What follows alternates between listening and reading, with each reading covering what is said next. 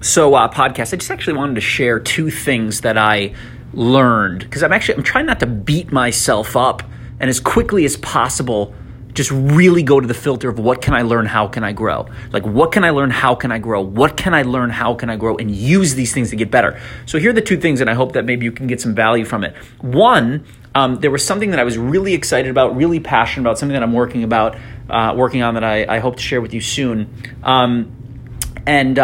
Somebody was actually suggesting some ideas and people that I should talk to, and I just too quickly shut it out, because I felt like, no, I know this. And it was just a reminder of A, stay humble, stay open. Knowledge is power. The right knowledge is power, but just this constant reminder for me of just humility, stay open, learn. Even when you think you know the answer, maybe it makes sense to take 5 minutes and ask people. Let's just get out of our own way, get out of our ego, and constantly be open to help.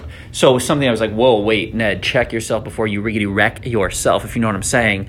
Be open to help, be open to ideas. So I just wanted to remind you of that. And the second is, I was on the phone with somebody going through something, somebody was helping me, and I felt like I was rushing them, because I was just, there's so much going on. It's just this reminder of going slow. Let's be thoughtful. I know we want to get 800 things done, but maybe if we get 8 done and go deep on them and know that we have tomorrow, the next day, next week, let's chill, go deep. We don't have to rush. So these were just two reminders of okay, let's not beat myself up. Let's myself internalize them and grow, and let me share them with you. So number one, welcome the help.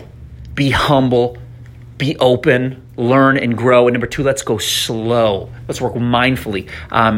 Again, it's not about moving at a snail's pace, but I think more just mindfully than rushing, because that's when mistakes happen. So podcast, hope it helps. Some tools, tips, strategies. I appreciate you. Love you. Keep them coming. Appreciate you. Peace.